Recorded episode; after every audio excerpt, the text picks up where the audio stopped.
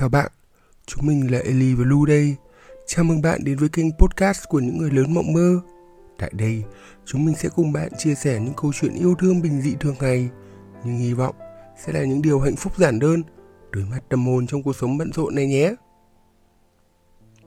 Thế là sau 2 tuần tạm xa tiếng mưa rơi, để đón tiếng pháo hoa tung trời, mừng một mùa xuân nho nhỏ nữa lại về, chúng mình cũng đã quay lại guồng của cuộc sống bộn bề và ngổn ngang của người trưởng thành rồi đây.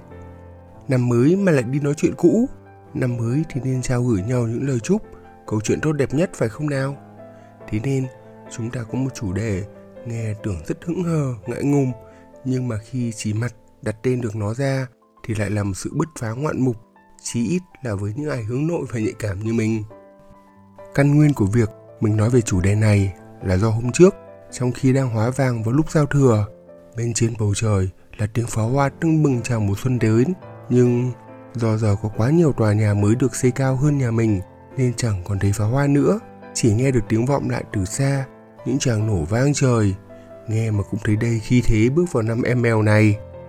Quay lại việc chính, trong giây phút ấy, mình chợt nghĩ cũng giống như pháo hoa, đó phải là sự kết hợp của phần nhìn và phần nghe thì mới tạo được hiệu ứng ngoạn mục.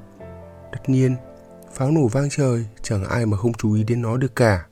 Song, nếu chỉ là về đường âm thanh mà mất đường hình thì chẳng phải dụng ý của việc bắn pháo hoa sẽ chẳng còn trọn vẹn nữa phải không nào? Đã có thời gian, mình giống như một đợt pháo hoa muốn sáng bừng góc trời, song lại chẳng hề muốn phát ra bất kỳ âm thanh rền vang nào cả. Nói thì tượng hình như vậy, song thực ra lại đơn giản lắm. Hồi đi học, mình thường xuyên là đứa hay muốn đưa ra ý kiến của mình, song lại chẳng muốn giơ tay phát biểu, đôi khi phải dùng eye contact với giáo viên để phát ra cái thứ tín hiệu hơi hèn một chút, nhưng rất là thật lòng. Cô ơi, nếu cô thấy ánh mắt này của em thì hãy gọi em để phát biểu. Hay khi đi làm hoặc có một việc nào đó mới toanh, mình cũng luôn hay ở trong cái tâm lý thôi, làm gì thì cũng không nên gợi sự chú ý quá, nhỡ làm tốt, làm đúng thì không sao, chứ sai một cái người đã cười cho thì chết. Một lần nữa, trong khi mình hoàn toàn có thể chủ động xin nhận một công việc hay được giao một job, thì vẫn phải dùng đến cái ánh mắt cún con để phát ra một tín hiệu thay cho lời nói. Đỉnh cao là trong trường hợp người được chọn không phải mình thì lại cảm thấy vô cùng thất vọng, mà đến 9 phần là buồn vì chính mình. Sâu xa, mình phát hiện mình sợ bị mọi người nghĩ mình là ái kỷ, một chứng bệnh bao gồm hành vi kiêu ngạo, thiếu đồng cảm với mọi người và có nhu cầu nhận được mọi sự ngưỡng mộ thể hiện rõ trong công việc và những mối quan hệ. Những người ái kỷ thường được mô tả là những người tự phụ, luôn xem mình là trung tâm, lôi cuốn và luôn đòi hỏi. Những người ái kỷ có tính cách thất thường và luôn tin rằng mình xứng đáng được đối xử đặc biệt. Chỉ cho đến khi mình 2 lần được 2 người sếp nói rằng cần phải quyết liệt hơn trong công việc, thoải mái đưa ra chính kiến của mình, thì mình mới biết rằng muốn được chú ý, ngại thành tâm điểm không phải là một nỗi sợ, mà đó đúng hơn là lời biện minh đầy sự hướng nội của một người chưa được quyết đoán và cũng chưa có nhiều dấu ấn cá nhân lắm. Bỗng dưng, cái nhân cách văn học trong mình lại trỗi dậy. Mình nhớ ngay về 2 câu thơ của nhà thơ Xuân Diệu trong Dục Giã mà mình dù nghiêm túc hay hài hước thì cũng dùng khá nhiều lần rồi, mà chả hiểu sao lại không coi nó là một sự khích lệ để vượt qua cái nhưng của chính mình. Thả một phút huy hoàng rồi chợt tắt, còn hơn buồn le lói suốt 100 năm. Khi bắt đầu làm podcast này, bạn Eli của mình hay nói với mình là hay, sao chẳng thấy share xích gì lên Facebook để mọi người còn biết kênh của mình, hay là cho cái mention nào đó về Tí Ta Tí Tách đi.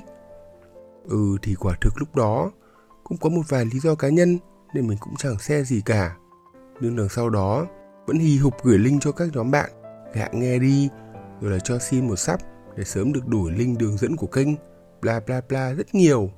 Đó chẳng phải là muốn được chú ý, nhưng lại sợ bị người khác cười còn gì. Thế nên từ quan điểm của mình, chúng ta có thể hoàn toàn là một người yên lặng, không một đam mê, không một mong muốn là sẽ lên tiếng trong bất kỳ hoàn cảnh nào. Ok, hãy luôn kiên định và đừng bao giờ thấy hối tiếc hay hối hận về điều đó. Xong, nếu chỉ mảy may đâu đó trong đầu lại vọng lên một cái suy nghĩ xẹt qua, mở đầu bằng 2 chữ giá mà, thì phải hành động ngay lập tức. chú ý và tâm điểm. Đôi khi mọi người tiêu cực hóa hai cái từ này, thành ra chính chúng ta cũng không muốn bị cuốn vào. Bản chất từ ngữ đơn thuần chỉ là ngôn ngữ, còn cái hồn, cái cảm giác ra sao thì là do chính chúng ta mang lại. 2023 đã đi qua được 1/12 rồi, còn ngại ngùng gì thì hãy để nó trôi theo tháng 1 đi. Từ tháng 2 này, hãy cố gắng làm mới mình, sống cho trọn vẹn từng khoảnh khắc, để khi mọi sự qua đi, ta sẽ chẳng thấy hối tiếc về bất kỳ điều gì cả. Nhân dịp bước sang năm của em mèo, chỉ xin gửi tới các bạn một lời nhắn nhủ rất chân tình là hãy tôn trọng mọi mong muốn, ý định của mình. Đừng để bất kỳ rào cản nào níu kéo chúng ta cả. Có thể có một hướng suy nghĩ tích cực hơn là ok, vậy dù thành tâm điểm, nhưng ít ra chúng ta đã dám làm. Ta dại, ta chọn nơi vắng vẻ. Còn bạn mình, liệu có muốn làm người khôn đến chốn lao sao không? À đây, có. Công nhận mấy quán góc lao sao ồn ào đầu ngõ, bán cái gì cũng ngon đấy Lu ạ. Xin phép là không liên quan, nhưng mình muốn khoe ngay với các cậu một tí rằng mình đã có cơ hội được ăn bánh đa cua và phở Bắc chuẩn rồi. Sung sướng làm sao, cái cảm giác húp được thìa nước dùng đậm đà, ngọt thanh mà chẳng có tí vị đường nào, giữa cái lạnh tê người những ngày giáp Tết. Thích thật. Giờ tớ đang viết lại mấy dòng này mà vẫn còn nhớ được cảm giác ấy luôn. Quay lại chủ đề chính thì có một ví dụ mà thuở thơ ngây, ngày hay buổi cắp sách đến trường, chắc trong chúng mình ai cũng gặp phải một lần. Đó chính là cô giáo hỏi câu hỏi hóc búa phía trên, phía dưới trong đầu đã định hình rất rõ câu trả lời và chắc đúng đến 89% rồi, nhưng tim lại đập thình thịch chắc mẩm. Mình mà phát biểu câu này đúng thì ghi điểm luôn. Nhưng không, bộ điều khiển không cho bàn tay hoạt động, nhất quyết không giơ lên phát biểu. Đến lúc bạn khác hoặc thầy cô đưa ra đáp án thì mới rú lên, biết ngay mà. Ơ kìa, như nào? Trường hợp thứ nhất là lo nhỡ chẳng may mình nói sai thì sẽ ê mặt lắm. Và trường hợp thứ hai là ngại quá, tự dưng không gian đang im ắng, mình lại lên tiếng thì chắc sẽ nổi bần bật mất, phải trốn thui. Chung quy lại thì vẫn là một chút gì đó overthinking, lo sợ chừng ấy con mắt sẽ đổ dồn về mình, chừng ấy cái miệng sẽ xì xào bàn tán về mình, chưa kể là khen hay chê nhá. Có lẽ bọn mình sẽ nói một tập kỹ hơn về chủ đề overthinking này, Lu nhỉ? Gần đây, với mục tiêu là phát triển kênh podcast này của bọn mình, tớ và Lu thực ra có rất nhiều ý tưởng.